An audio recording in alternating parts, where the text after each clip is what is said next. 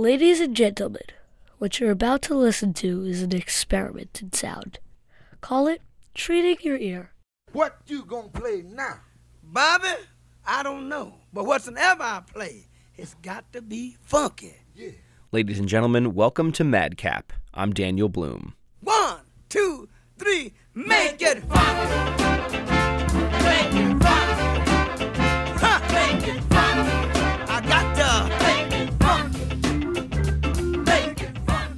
This Saturday, our beautiful hometown of Washington, D.C.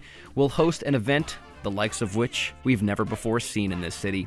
It's called Funk Parade, and dozens of performers will be taking to V Street and the surrounding neighborhoods to celebrate life, music, and culture as only we can do. Also encompassing Funk Parade is a music festival taking place at multiple venues along the U Street corridor, including U Street Music Hall and Tropicalia, and all these events, my friends, are free. Our first guest today is the organizer and dream maker of Funk Parade, Justin Rude. the Prime Minister of the DC Department of Funk.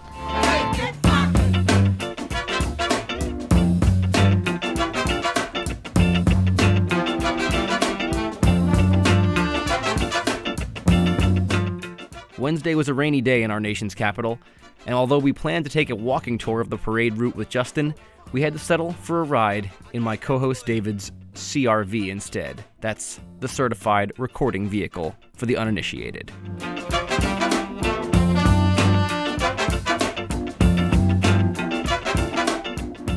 My name is Justin Rude. I'm one of the co-founders of the Funk Parade, which is a one-of-a-kind event taking place in the U Street neighborhood of Washington D.C. this Saturday, May 3rd. Uh, what is your funk name? Uh, the closest I've come to a funk name is uh, Captain Fly, who's a funk DJ on local radio station WPFW, declared that I was the Prime Minister of the D.C. Department of Funk. The Prime Minister, that's an amazing title. The Prime Minister.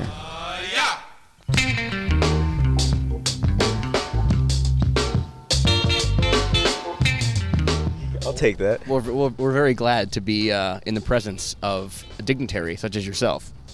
Well, I, you know, my life is service, so Did you go on to the uh, vaunted airways of WPFW Jazz and Justice Radio to promote the Funk Parade? Yes, we did. WPFW is actually a proud uh, sponsor and media partner with us for the event. They've been fantastic, and they will be there a day of some of your favorite personalities, Such as? such as Captain Fly and James Funk.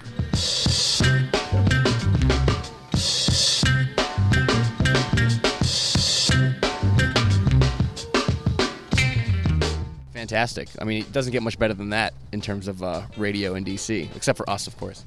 That's right. Well, they've been bringing it, I think, a little bit longer, judging by your uh, age. They have been, absolutely. Now, we are speaking to you, Mr. Rude, uh, Mr. Prime Minister, amid a rainstorm. And we are hoping that the weather is going to be much better for the Funk Parade on Saturday than it is right now. What's the forecast looking like? Well, I gotta say, we've been keeping an eagle eye on the weather, and uh, they've been saying that it's going to be sunny and 70 degrees on Saturday, and it doesn't look like it's changing. So I think we've got a, a beautiful day coming up for us. That is going to be key, and we will be doing the anti rain dance as much as we possibly can. Yes, exactly. Every morning, every evening. That's exactly what I do. Wear your pajamas inside out. I guess that's that maybe is a good tactic. Um, I'm going to ask you uh, two questions, and I want you to just give the first answer that comes to your mind. By day, I am a A nice guy. I'm a nice guy by day.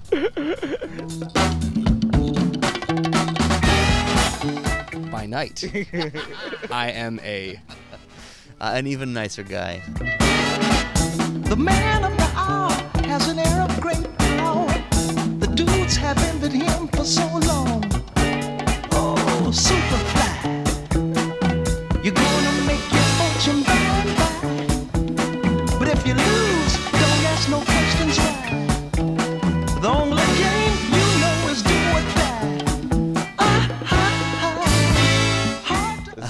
brilliant answer.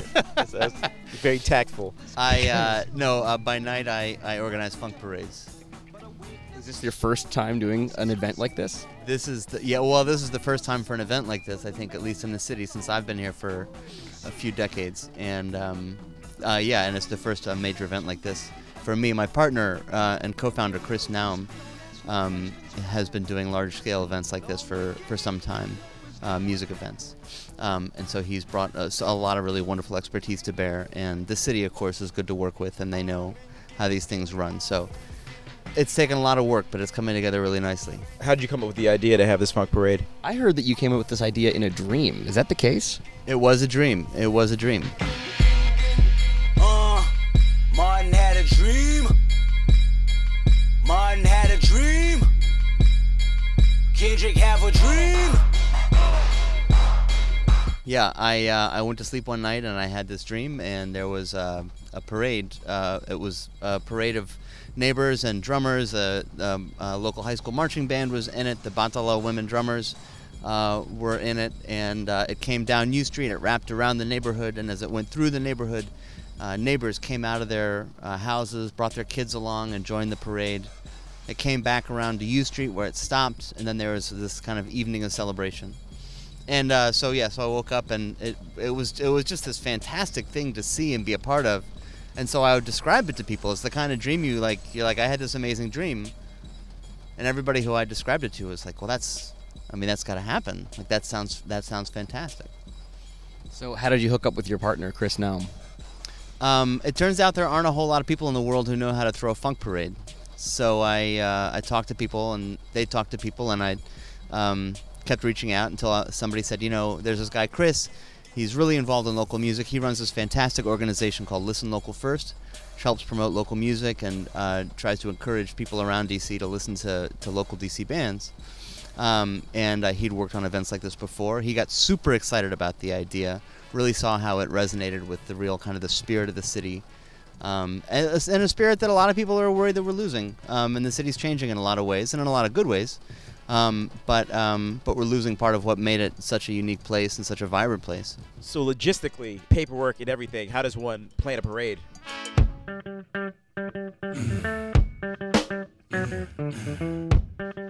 Well, I'll tell you, it starts off with you submit a letter. It's called a letter of intent to the city, and you say, "Dear city, I'm, I want to do this event."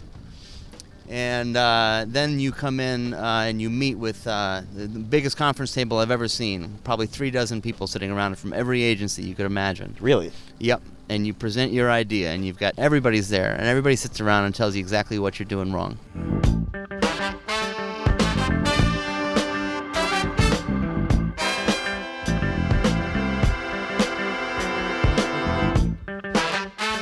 Is helpful. It's good to get it all out of the way. You know, it's kind of a murder board, but it's good. What were you doing wrong? And oh boy,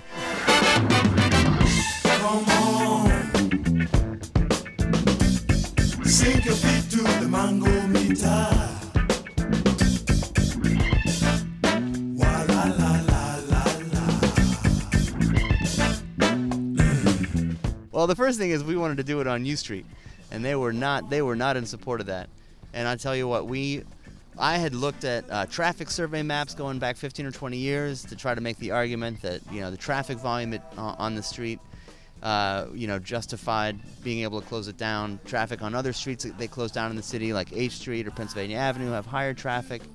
Um, there are also evacuation routes, and U Street's not an evacuation route. But I think most importantly is the history of public celebration and parades and processions on U Street uh, goes back further than almost anyone, uh, any other part of this town except for Pennsylvania Avenue, um, and certainly for local parades. You can look as recently as uh, when they celebrate Ben's Chili Bowl, they shut the streets down for their uh, annual um, anniversaries.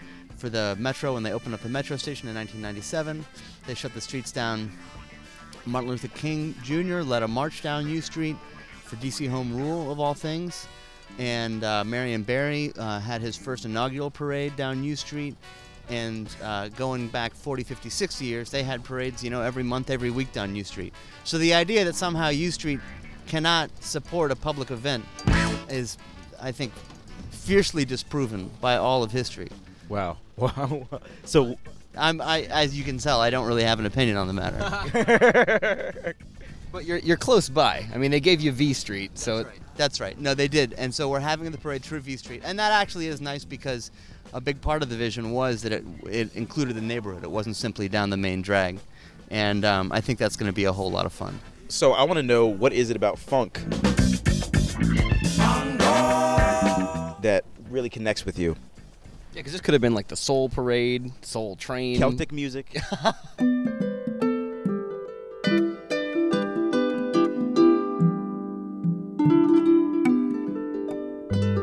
Morris dancing. yeah, you, you could go on any I any had way. this dream for a Celtic parade. I don't know. Sounds like my life.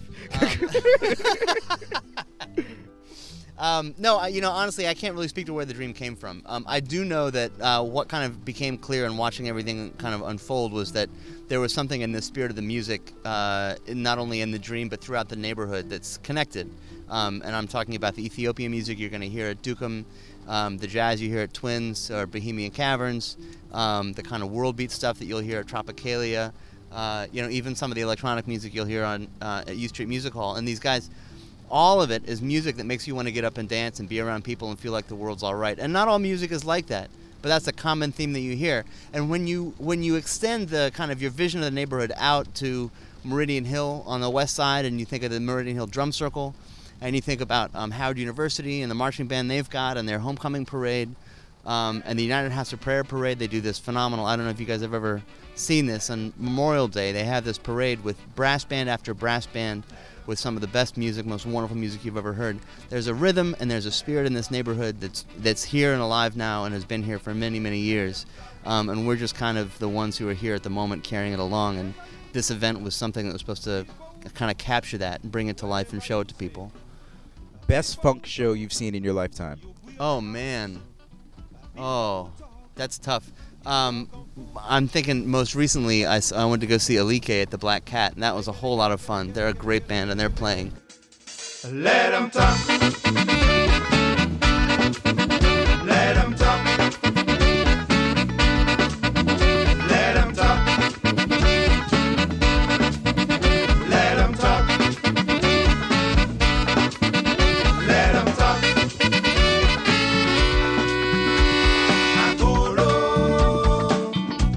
About your favorite funk act of all time? Oh boy. Well, I don't know. I don't know. You know, you're always going to make somebody mad. We've got our we've got our old school guys who you know who love the Parliament, and so you know you can't you can't say you don't like Parliament, but um, and I and I'm a big fan. Oh, what's happening, CC? They still call it the White House, but that's a temporary condition too. Can you dig it, CC? To each his reach, and if I don't cop, it ain't mine to have. But I'll be reaching for you, cause I love you, CC. The first concert I ever attended without my parents there was P Funk All Stars, 930 Club, ninth grade. I will never forget it. There's a lot of chocolate cities uh, around. We've got Newark, we've got Gary. Somebody told me we got LA. Yeah. And we're working on Atlanta. But you're the capital, CC. How'd you get there? Uh, we were dropped off by my by my friend's parents, and it was like, "Go, go ahead, kids, have fun." And my my mind was subsequently blown. so this event uh, rings very close to my heart, and I appreciate what you've done.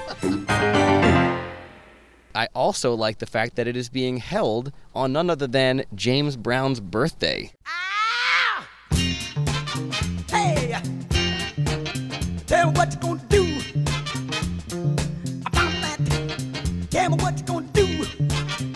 That's right. Very nice synchronicity there. No, it's really amazing, and it's one of these things that all these little kind of, you know, we like to think, see them as signs that, that we're doing the right thing because we didn't realize that when we when we planned the date. I got ants in my pants and I need to dance. Come on. now. Got ants in my pants and I need to dance. So big fine mama, come give me a chance. Uh, we thought that May was a good time. There's a lot of good music going on right now, and you've got you know the Jazz Fest going on, and um, a lot of other good events in other cities. And uh, it's the city's birthday, the city's uh, uh, the 211th anniversary of its incorporation. And then one day we're like, well, let's see what else is on May 3rd, and it said James Brown's birthday, and we're like, what? Ah,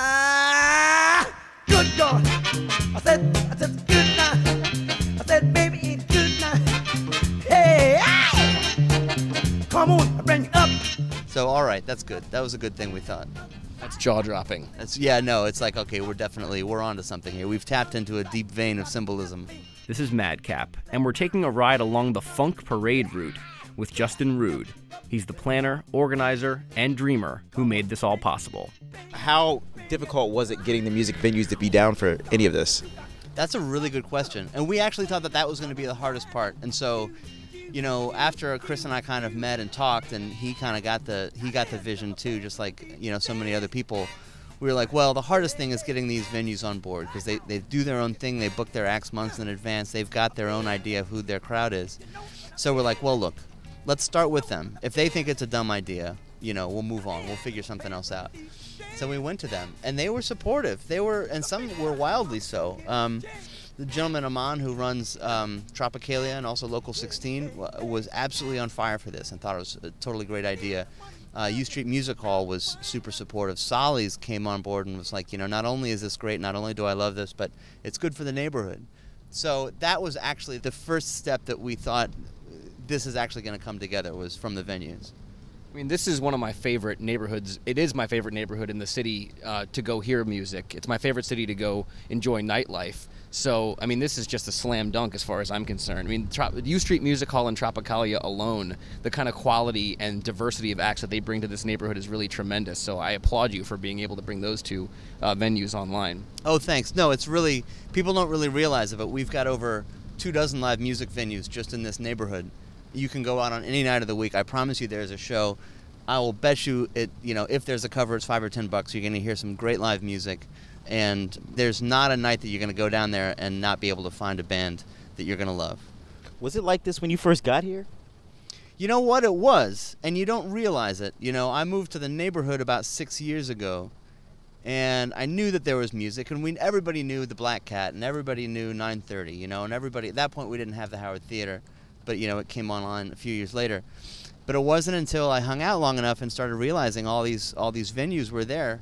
Uh, U Hall came in, Tropicalia came in, and one day I was walking down the street and I re- I just started counting. I decided one Saturday I was going to start at 14th Street and just go east, and I came up with 25 before I stopped counting.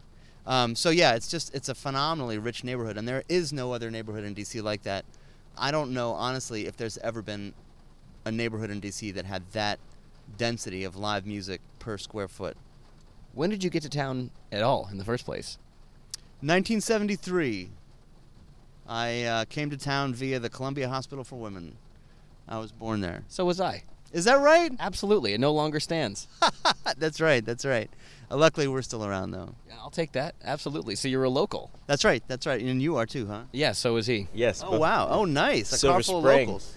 Silver Spring. Silver Spring and TP, the Republic. I'm Takoma Park. He's Silver Spring. But But I'm Takoma Park too. So I was born in D.C. and then when I was five, we moved out just over the line to Takoma Park, and that's where I grew up. so you're giving back to your hometown in this way. That must feel good. It does. It does. It does. No, it's a good thing. It's a good thing.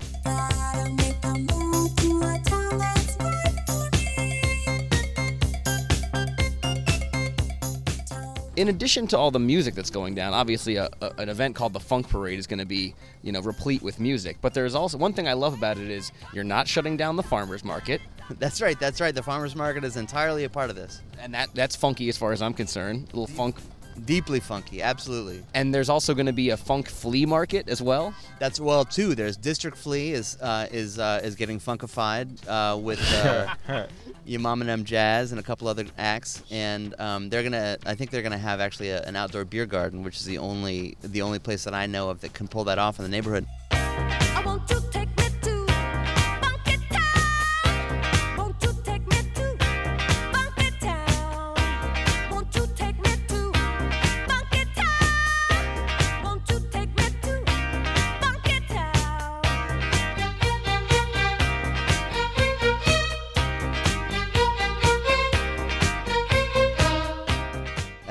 Uh, U Street Flea uh, is also going to have, they're going to have the Brass Connection, which is, if you've ever gone downtown and seen this uh, group of guys playing brass music around like Gallery Place or I DuPont, have. that's Yeah, I've seen them at the arena. Yeah, they're fant- they're a great show. They're great musicians, and so they're going to be camped out there.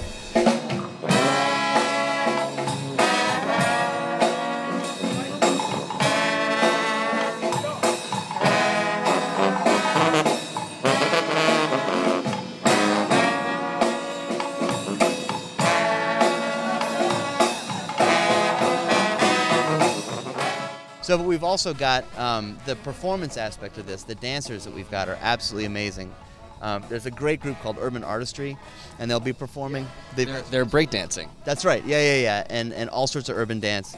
Um, they did the. Uh, if you go to funkparade.com, you'll see there's a video that we did many months ago, and they uh, they're the dancers in that. They're Did- one of those guys went to my high school.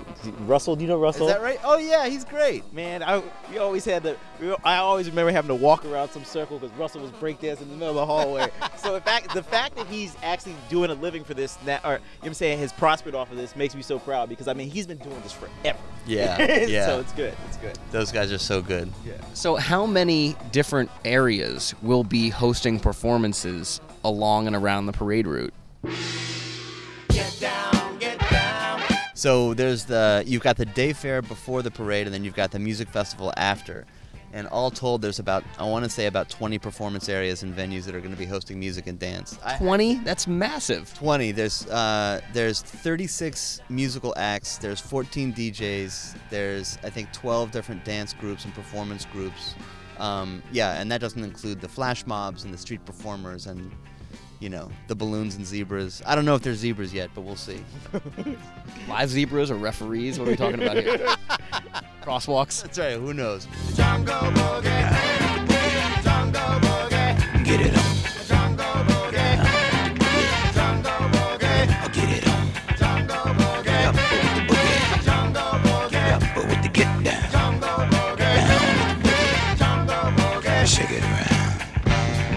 It's all free, right? It's well, a it's all free, and b that's just what we have planned. So you have no idea who's showing up and who's going to do what. So I don't know what you're going to wind up seeing on the street corners. I assume the food trucks will be in attendance or trying to. Will they? Um, I don't know. That's a great question. That's a great question. They'd certainly be welcome because we're not really offering a whole lot of food as part of the day fair. Of course, there's so many great restaurants and bars in that neighborhood that I'm sure are going to be open and offering all kind of specials and stuff. Now, one act that you mentioned playing this festival is Alike, right? That's right. Uh huh. Can you give us some other highlight? There's no way you're going to be able to, to rattle off every artist who's playing because there's. I looked at the list and it's expansive. But could you just give us a couple of highlights that you think are particularly special? Absolutely. Well, obviously, we've got uh, Experience Unlimited uh, EU with Sugar Bear is going to be headlining at U Street Music Hall in the music festival.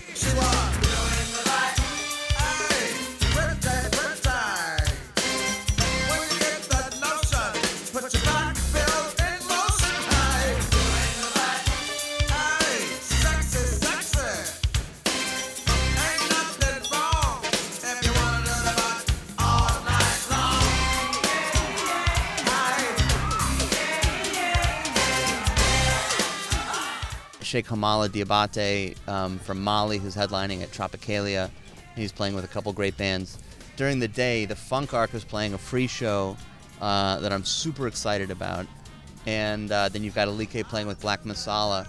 A couple things, kind of like things to watch out for. On Friday night, uh, Black Masala is going to be backing up a really fantastic old school soul singer named Joe Quarterman, who's kind of a DC phenomenon um, on some of the songs that he recorded, you know, 40 years ago. And that's going to be a great show. That's at the African American Civil War Memorial today at 6. And then on Saturday, also at the memorial, there's a, a group called the DC Legendary Musicians, uh, and it's a group of some great, great musicians um, from the from the 50s, 60s, and 70s. Uh, and they get together and play some of their old songs, and it's just great. And in terms of maintaining kind of a continuity between what they're doing and then what you hear from like kind of new bands coming out like Funk Ark or the Fort Knox Five or folks like that with kind of like the the new school DC funk. It's just wonderful to have everybody kind of under one big tent, you know, in one event. I love the Fort Knox Five. Great stuff. They did our theme song. Really? Yeah, the, uh, How to Start a Band with Ian Svenonius. Yeah, that's that's the theme song for this year. Anybody can listen to start a band. Anybody can. The only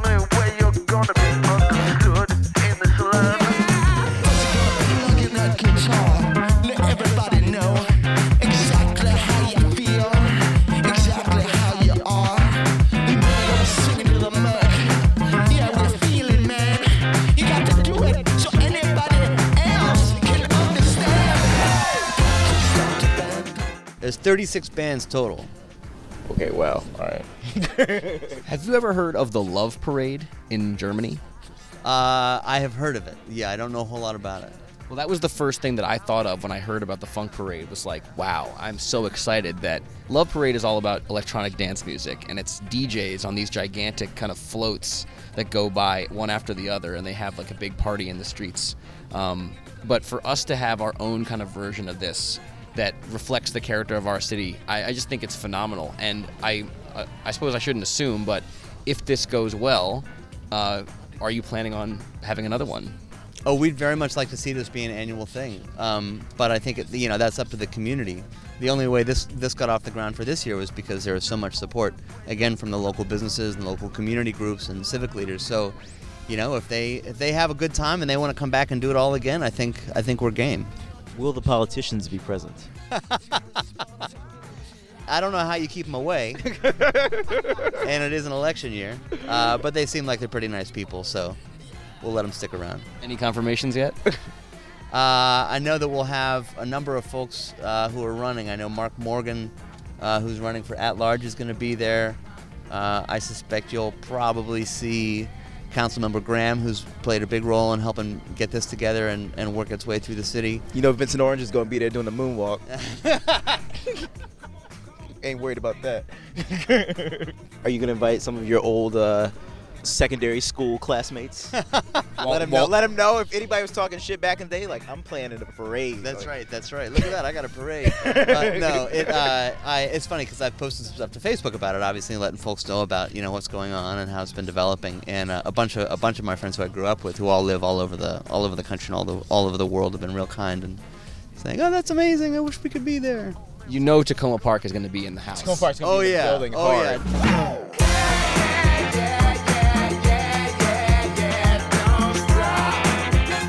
Big, big, you know, big contingent from Takoma Park. I would expect. I was actually out there just the other weekend, in uh, in one of the one of the restaurants, and they were like, I had a poster. I was, I figured if I'm out there, I might as well put up a poster. And they're like, "Oh, Funk Parade! Oh yeah, we're all we got a group. We're all going down there. It's gonna be great." Which restaurant? So, uh, Republic. Oh, the new one. Yeah, yeah. Excellent. Well, I, you know, as a Takoma Parkian myself, I will speak for the spirit of my hometown and yours as well and say, good job by a local boy. Well done. well, thank you, thank you. It's you know, I mean, this is this is going to come together because there's literally hundreds of people involved. You know, not just playing the instruments, but programming the stages. You know, getting all the equipment together, all the dancers who are donating so much of their time and amazing moves that I wish I had. Um, so uh, it's really this is not this is never one thing that any one or even a small group of people could do. Could you uh could you again uh, plug the event and also and also the social media and all and like where else? Where oh yeah, can learn about it? absolutely. Yeah. Yes, yes. Okay. Funk Parade is a one-of-a-kind day fair, participatory parade, and music festival in the U Street neighborhood on Saturday, May 3rd. To learn more about Funk Parade, you can go to funkparade.com. You can find us on Facebook at the Funk Parade, and on Twitter at Funk Parade. Give me the bridge now. I feel like busting loose, busting loose. Give me the bridge now. Special thanks to Justin Rude for being a visionary, a creative, and a damn good organizer for putting together our first annual Funk Parade. Events will stretch from 12 noon until late into the night around the U Street corridor. For more information, visit funkparade.com or find them on Funk Parade on Twitter and The Funk Parade on Facebook. Talking about busting loose, girl. Busting loose to my love Jones. Busting loose to each his own. What are you going to wear? You know what? That is the hardest question of all. And you're not the first person to ask me. And I'll tell you what, and I'm surprised nobody's tried to do the style like, so what do you wear to a funk parade? I don't know. I, I'm really excited to find out what people wear. I'm going to be wearing a smile. That's How about that? And nothing else. and, no- and nothing else. That's all one can ask for. If you can't come up with anything else, may I rec- uh, recommend the Blues Brothers look with some black Ray Bans, a black fedora, and a black suit with uh, with a white shirt and a black tie. That'd be super funky. Uh, we're on a mission from Gad.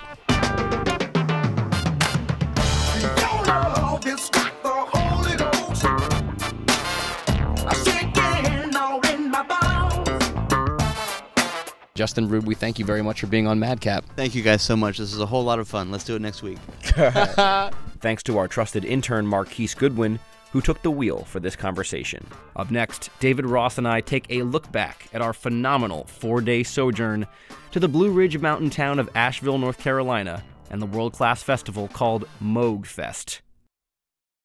Ladies and gentlemen, this is Madcap. I'm David Ross. And I'm Daniel Bloom, and you are listening to our instant reaction Moog Fest 2014 yes. wrap up show. I am Adeline, and I am the lead singer and bass player of the band Escort. It's gonna be hot, trust me. I know, you guys are hot. Everything's hot. I am DC. And I'm Hooks. And we're Zed's Dead. And we're at Moog Fest in Asheville. Shut up, Madcap. Yo, this is the Egyptian Lover. You're checking out Madcap right here, right now. Baby, baby, baby.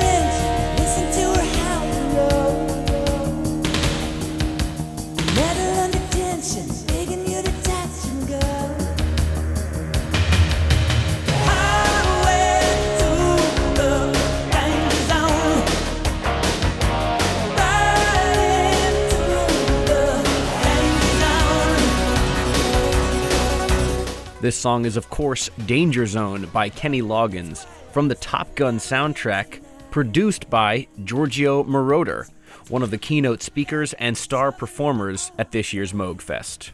We are back in the friendly confines of Washington, D.C. Nation's capital. Indeed, so the so called most powerful city in the world. Lies. And we certainly enjoyed the hell out of ourselves in the cozy mountain retreat known as Asheville, North Carolina, did we not? Mm. It was beautiful. It was love at first sight. What we did was we uh, we got together, David, uh, my lovely girlfriend Maya, and myself, and we piled into my Toyota Corolla, tru- Yes. trusty steed. Yes. We headed down Route 66. We then- almost had an accident. Oh my God! we almost had an accident. I forgot about that. The quick thinking Jeff Gordon esque reflexes of Mr. David Ross saved our grits. Thank you. Thank you. This guy, uh, what happened was a grate fell off, a metal grate fell off of a car that was heading in front of us. And David slowed down, uh, which was a move he thought was going to end all of our lives, but turned out to be exactly the right move. Slowed down and went over this grate in a very calm and careful way. Did not puncture the tires or injure the car in any way. And shout out to the motorcycle who avoided hitting us because that motor, it had the motorcycle just been new on that bike, mm-mm, mm-mm. that would have been a collision, absolutely. Big ups to the motorcyclist who I believe was wearing neon green. One last thing, big, up, big ups to the Mountain View restaurant. You think I wasn't going to get to this? okay, just making sure. we hop on I 81 southbound, which is a beautifully scenic drive.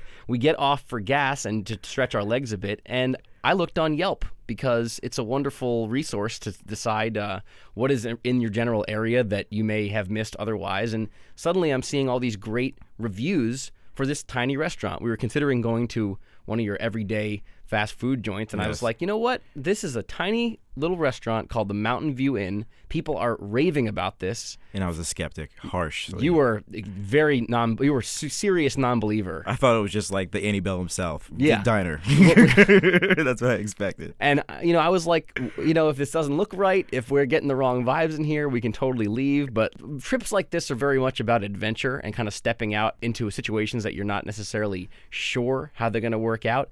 But we set one foot in this place and we were like, this is the place for us. Yes. First of all, it's completely empty. Mhm. Besides three of us, Mhm. the service was incredibly friendly and Yes. and very prompt, and there were refills, too many refills of the delicious fountain sodas. Yes, and what did you have? Uh, I had a turkey sandwich. I had a patty melt, my first patty melt. Delicious. It was amazing. Uh, we had lots of sodas, and we had some coconut custard pie. Yes. On the way out of there, run by I believe it was uh, a Chinese couple. Yes, yes, a Chinese couple who, when you the second on the way back, there was an Asian woman with some, I guess, a group of white people. it was a group of white people, and he asked her, and he said, "Where are you from?" Uh, and she said, "China." He's like, he's like, he's like, no, he's like, no, what province? And, and she tells him, he, he was like, "That's why you're so short." Then he walks away. That's exactly what happened. I love that. I, I love how much of a 180 you took on this place. You could not have been more skeptical at the beginning, and now you're shouting this place out from the rooftops. Your optimism had complete. Uh, I, I was in full uh, full approval mode for that. Let that be a lesson to you. Follow, follow the optimism of Daniel Bloom, and good things will happen. All right, Asheville. So we head on down to Asheville, and we will give a special shout out right now to where we stayed, the Downtown Inn and Suites. We uh, we went and checked in, got our media passes. We were very grateful and happy to do that. And then we checked into our hotel, which was pretty basic, but it was clean and it was very affordable, and most importantly, centrally located. Absolutely. We pulled in this parking lot on Thursday afternoon, and we did not have to set foot in that car again until Sunday as we left. It, that, that that was the amazing part. It was everything everything we needed to get to was in walking distance. And It's- what was funny is when we first started walking around the town, you had remarked that by the time this festival is over, we're going to know every corner of this town. We're going to know how to get everywhere. We're going to kind of know the lay of the land. That's exactly what happened. Yeah. It was pretty cool. It was like, oh, we got to go down College Avenue. We need to go find Biltmore Street or Broadway, which turns into the same street, by the way. and Lexington screws things up. Yeah.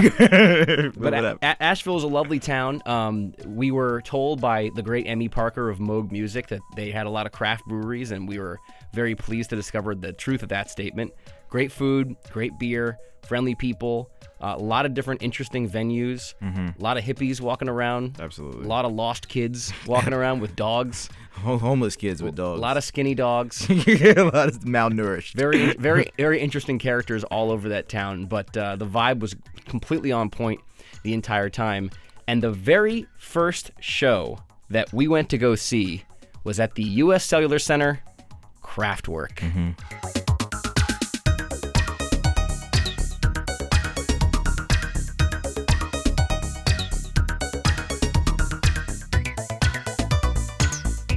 My God. I had been privileged enough to see Kraftwerk at the 930 Club here in beautiful Washington, D.C., and they made a huge impression on me. But getting a chance to see them again in Asheville, I kind of knew more what to expect, but it didn't diminish from the experience at all. In fact, it kind of enhanced it. Was that your first time in DC seeing them? Oh yeah. Okay. I, I and I kind of bought tickets on a whim Mhm. because I had known about Kraftwerk and I had heard about their how important they were in the history of electronic music, but seeing that experience, I mean DC was a great show too, but it was a smaller venue than the U.S. Cellular Center, and we we were standing. Yeah. This venue was seated, mm-hmm. so it was like watching a movie almost. Seated with eyewear. Yes, of course, the 3D glasses and the 3D visuals made a huge effect and impact on what a great time it was. So now I'm utterly obsessed with Kraftwerk. Uh, I, I like to, to bang their music all the time in my headphones. If I'm listening to something, there's a good chance these days that it is Kraftwerk. And I came away from this festival with a brilliant idea to start a Kraftwerk cover band.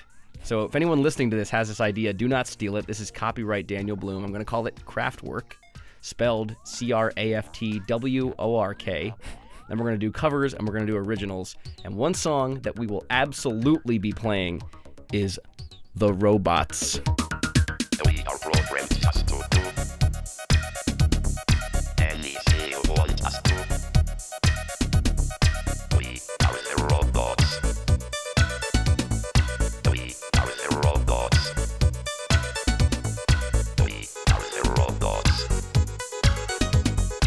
We are the robots. Boom, boom, boom, boom. I, I thought that was a perfectly iconic song for the festival because it was so much about music and technology, and it's funky and it's rhythmic, and that is the song with which Kraftwerk opens their show. And I, and from the show, I learned that there were definitely some samples. Uh, that I, I I recognized some uh, some music in there or some prog- uh, some production because I realized that rappers have been taking from this for a good while. So I was like, all right, cool, cool. I hear you, Jay Z Sunshine. I hear that up in there. You know Absolutely. I, I hear all that stuff. Absolutely. So I thought that was that was a lot of fun. Do you want to talk a little bit more about that first night? Because I believe we went and saw Jimmy Edgar. We saw Jimmy Edgar that first night. A brilliant DJ who At performed at the Music Hall of Asheville, right? And that was it was a venue that we hadn't planned on even going to. Yeah. And we just kind of poked our heads in and we were like, "Whoa." Well, we we poked our heads in because from the street it sounded like something positive was going on in Mhm. there. Uh, something, some positive melodic situations were, were being created, and we went in there, and within the first ten minutes, first of all, first of all, beers were two fifty. You know what I'm saying? Nice move. That's that's crazy if you're in DC, Right. but I, after I heard "Anytime, Any Place" by Janet Jackson, you know what I'm saying, in the middle of all, in the middle of great, uh, of great sounds, and he just dropped that on me, I I, I lost it. Stop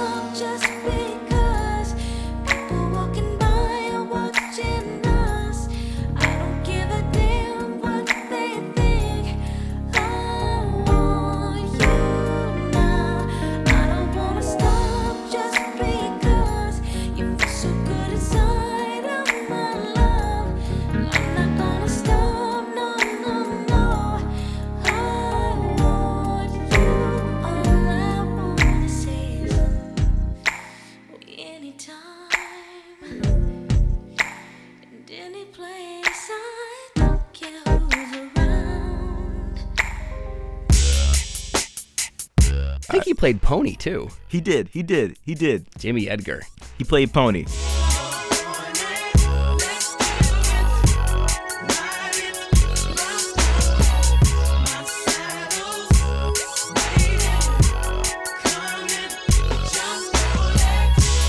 I'm saying these are our peers, so they're gonna, they're gonna, they're gonna, they're gonna, they're gonna really appease. They're gonna really appease. So we enjoyed Jimmy Edgar. We also got a chance to see uh, Yacht. Yes.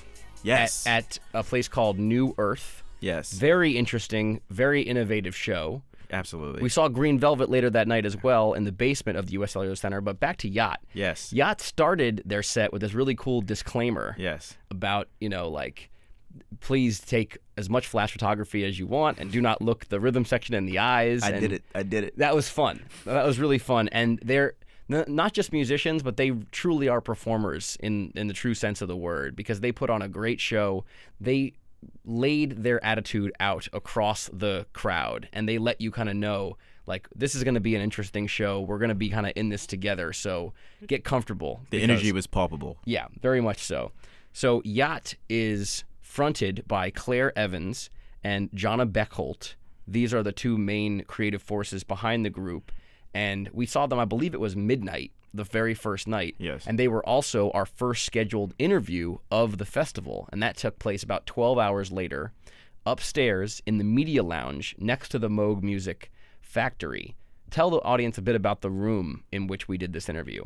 So there was a bunch of interviews going on upstairs in the media lounge, and since we're a lot of them are were like print and bloggers, so since we are a podcast audio, we value uh, or we need quiet rooms. We In do. o- In, order for this to be a, a pleasuring experience for you all, we need quiet rooms. Shout out, publicists, if you're listening, we need quiet rooms. You know what I'm saying? often a difficult task. It because is. We're doing these in green rooms and wherever, so it's it's always an interesting challenge. Exactly. And so uh, Clark arranged us to go into I can't. What was the room that we were put in upstairs, right next to the studio? Right. I think it was uh, a room specifically for a bunch of Moog synthesizer hardware. yes, So it was next to like a recording studio console. And it had two. It had double doors. Yeah.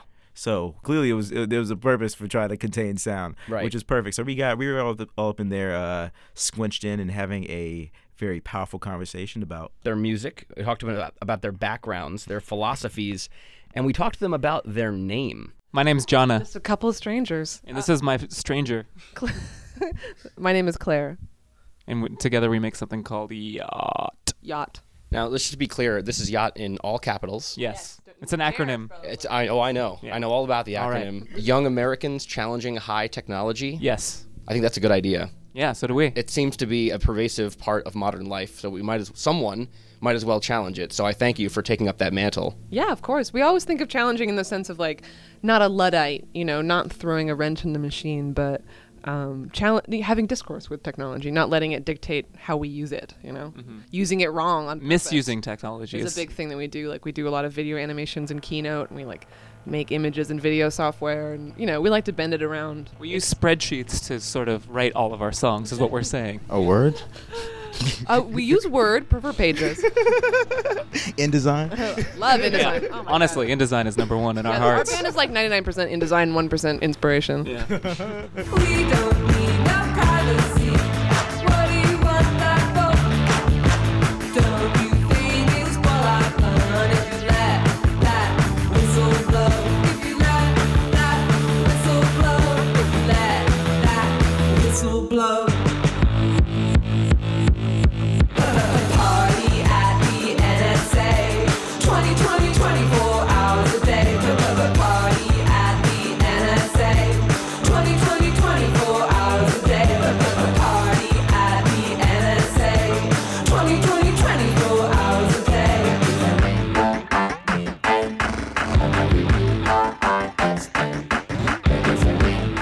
Now you had told me before this interview even happened that they had done a collaboration with Marc Maron. Yes. Come to find out, it's that awesome song that they performed that night called "Party at the NSA," which is a great kind of satirical poke at the NSA and all the new uh, news that's come out, the revelations thanks to the Edward Snowden leaks and all the blowback from uh, from their tapping the phones and the metadata of all the all of our phones. I heard Snowden was on xylophone.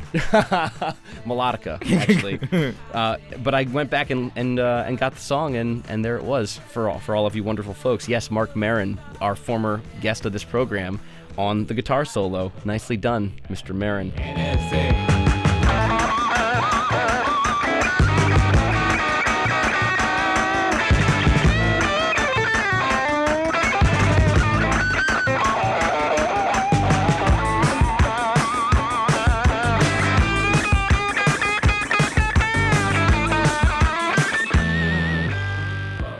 Listening to Madcap. I'm Daniel Bloom alongside David Ross, and you're listening to our 2014 Moogfest review show. As soon as we exited the interview with Yacht, we came out onto the street, and who was playing? None other than.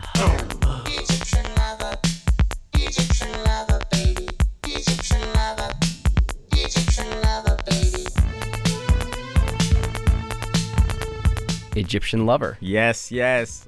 yes, Egyptian lover was making the ground vibrate. But yeah, there was this it was still daytime. There was a crowd, and he was in Egyptian and and the, also Greg Broussard and uh, Jamie Jupiter were, were standing at the microphones, and they were like, "I want you," like all sorts of stuff. Like, like it, it was, and they were it was it was wild. And for somebody who has, I first got introduced to Egyptian lover by. Uh, my very good friend Adam Butler, also known as DJ ADA, he, he, he found the he found the album somewhere, uh, or purchased the album somewhere in Tampa, and when I heard when I heard that album, I heard one particular song, "Whisper in Your Ear." It whispered in my ear, and I was moved. I was moved completely. Absolutely. And th- that was our next interview of Moogfest. Yes. We went over to the Renaissance, and this is pure hustle on your part, by the way. I have to give you full credit for this one because somehow you are Facebook friends with Egyptian Lover from years and years ago. Because I'm a groupie. I'm basically a groupie. Well, it was it paid off in this case. So we go over. You arranged this on Facebook. We go, we go over to the Renaissance Hotel, and here's Jamie Jupiter, the hype man, Brian E, whose name is Brian Ellis, mm-hmm. and you know the, the they're like the backup group for Egyptian Lover, and the Egyptian Lover himself, all sitting down for brunch. Exactly. And they were great. They were gracious enough to allow us to sit there while they snacked on whatever they were eating, delicious pastrami sandwich in the case of Egyptian Lover, and talk to them for you know over a half an hour. I thought that was incredibly generous of them, and I really enjoyed the conversation. Yes.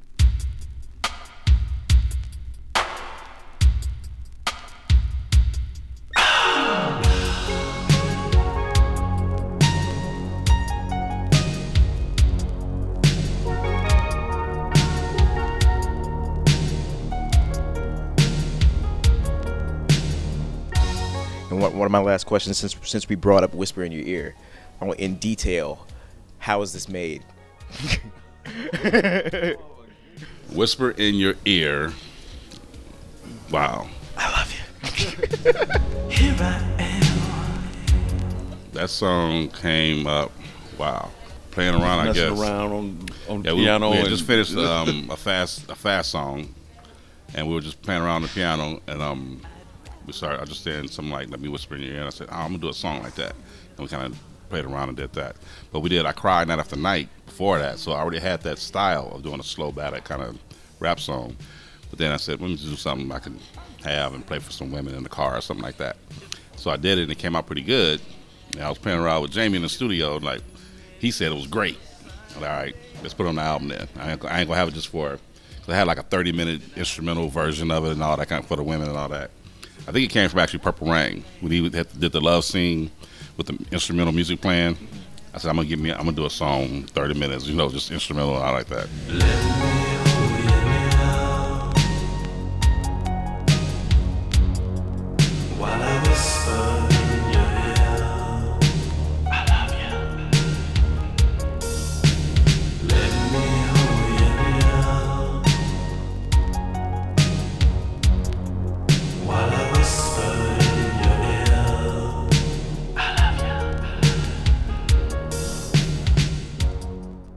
Said shortly afterwards, LL came out with his.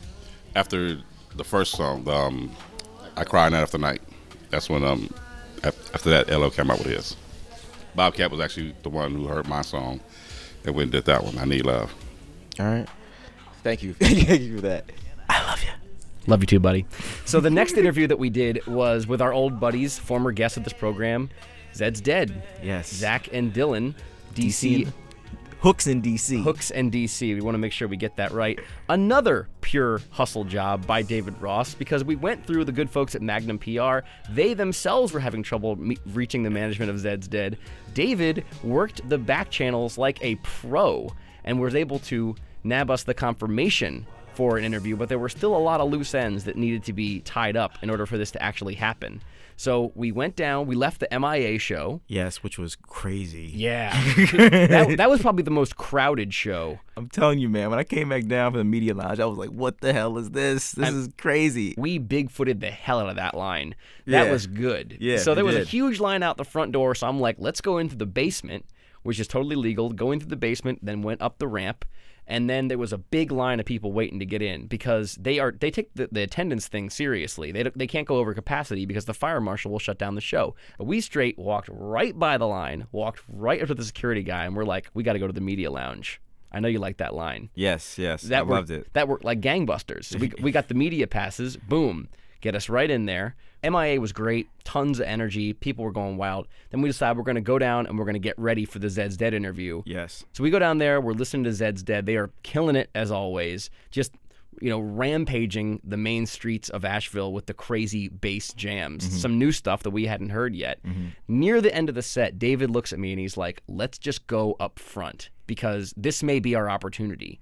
We talked to Dil- to Zach and Dylan in under the tent behind the stage. Yeah, right there. Because because we had, I mean that, that was that was the only place we could conduct the interview. And had we not done it right there, right then, it wouldn't have happened. no, it would ha- not have. It would not have. And even though this was our second time having Zed Dead on the show, Yes. I was not able to be present the first time we did the interview, nor was I able to go to the Mad Decent block party where you got some interviews and got to hang out with them again. Yes. So even though I feel like I know these guys, this is the first time I ever actually got to meet them. Yes. Which was a lot of fun. Technically, I guess it's like our, our second single from the EP, uh, Hadouken, which we dropped a couple weeks ago, being the first, but we weren't really trying to make a big deal about the EP at the time. But Question: Was that taken from a video game? Well, I mean, Hadouken is from Street Fighter. Okay, just making sure, clarifying. There's nothing like in the song that says Hadouken. It's just it, it kind of just it actually was at one point, but we took it out. We thought it'd be cooler to use a vocal. I think it just kind of encompasses the energy of the song. Like I wanted to do a video for it where it's like right at the drop, you see like a slow motion Ryu fucking Hadouken blast off. But I mean, I don't know if we'll end up doing a video for that. You probably would have had to pay Capcom if you would have kept that sample in. That's probably That's, wise. that's pretty much why we had to take it out. Yeah. If they were smart, they just let you use it for free. They could have like rebooted Street Fighter and been like, bam, Hadouken. Street Fighter never really left though. some people, some people are like, "Why is it called Hadouken?" I was waiting for the Street Fighter sample. Yeah, people were getting frustrated.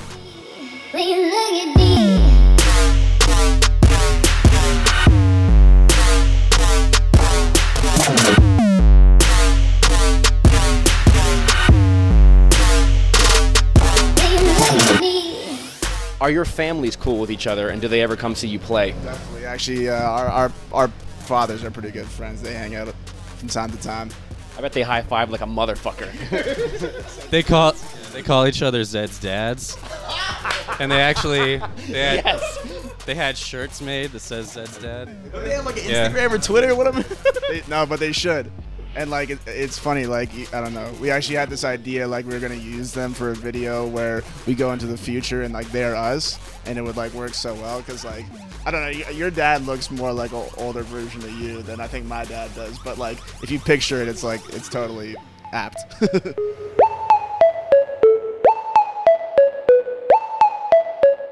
That song is Hadouken, inspired by the game Street Fighter.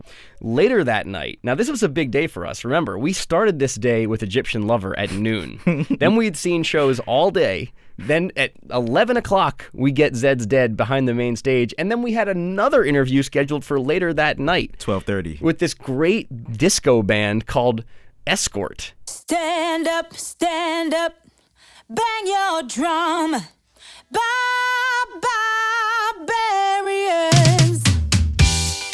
Adeline Michelle is the lead singer who we She's spoke amazing. to. Not only is she very talented and a great singer, but she is drop dead gorgeous. Yes, she is. So it was a real pleasure. Where's she from again? Where's she She's from? from France, from Yes. Paris. We, we're, it was a great pleasure to be able to speak with her. This was our most hectic interview, and it was our loudest interview because we did it backstage at the Asheville Music Hall. Chic is one of my favorite ba- you know bands. You know they, they play tonight. It's just such an honor to know that I'm on the same festival with them. It's like huge. And Nile, if you hear us, uh, let's do something.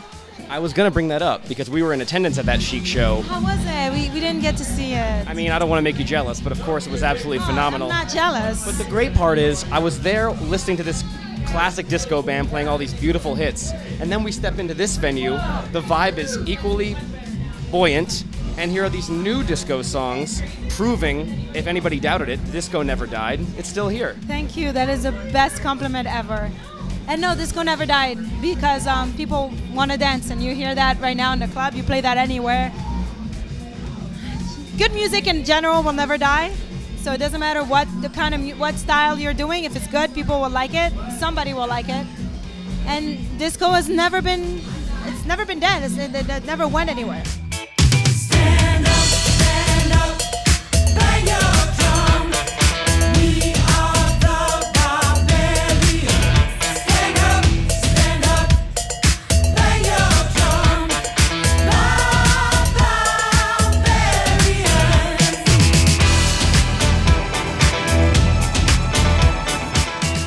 That's the song Barbarians. How charming is Adeline Michelle? She was uh she was she was very charming. That's a heart stealer right there. very charming. Undoubtedly. I was trying to show my dimples like a motherfucker. Wise man. I know you ended up going out and gallivanting with Maya's sister Nina and her boyfriend Charles later that night. Yes, I did. That will be for the special collector's edition of Madcap. but uh, that, that, that was a great night, but we were not quite done yet.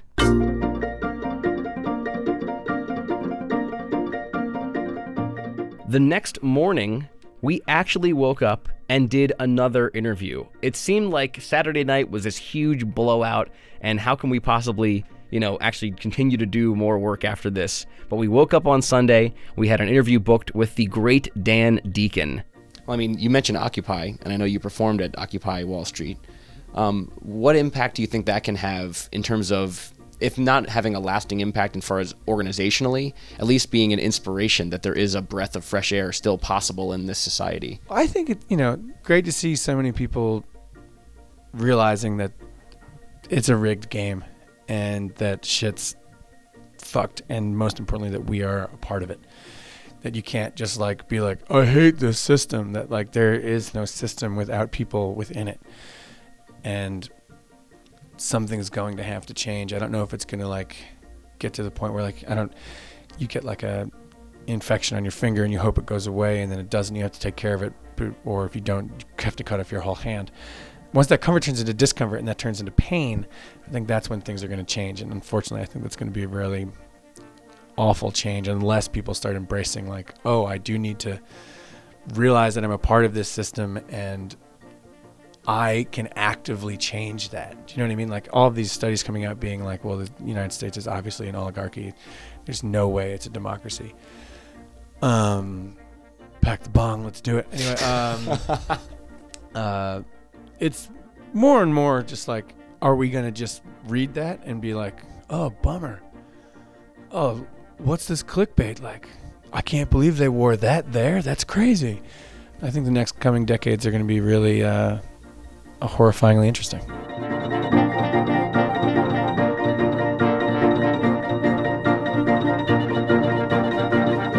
USA 3 Rail from Dan Deacon's album America.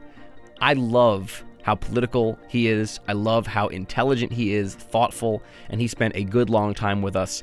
Got to extend out big thank you, big appreciation to Dan Deacon. Absolutely. So, listeners, be sure to keep an ear out for these interviews, which will be hitting our SoundCloud page in the form of Madcap episodes in the coming weeks. Thanks to the Mountain View Restaurant. Yes. On I 81. If you're ever there, please do stop in. Try the pie, it's delicious. Thanks to the Downtown Inn. Thanks to the Downtown Inn. And its breakfast. Oh, yeah. The Downtown Inn and Suites provides complimentary continental breakfast. That is 7 to noon. Not too bad. No. Nice hours. Treated us very well. Thanks to all the folks at Magnum PR Susie, Clark, Allie, Amanda. Thank you, Emmy Parker. You are the main reason that we even made our way down to Asheville, North Carolina. We are exceedingly grateful and believe you will be hearing from us again next year because now we're hooked. Yeah, yeah, you can't get rid of us. Yeah, this thing was absolutely phenomenal. Check out the latest and greatest at madcapdc.org. We are on Facebook and Twitter at madcapdc.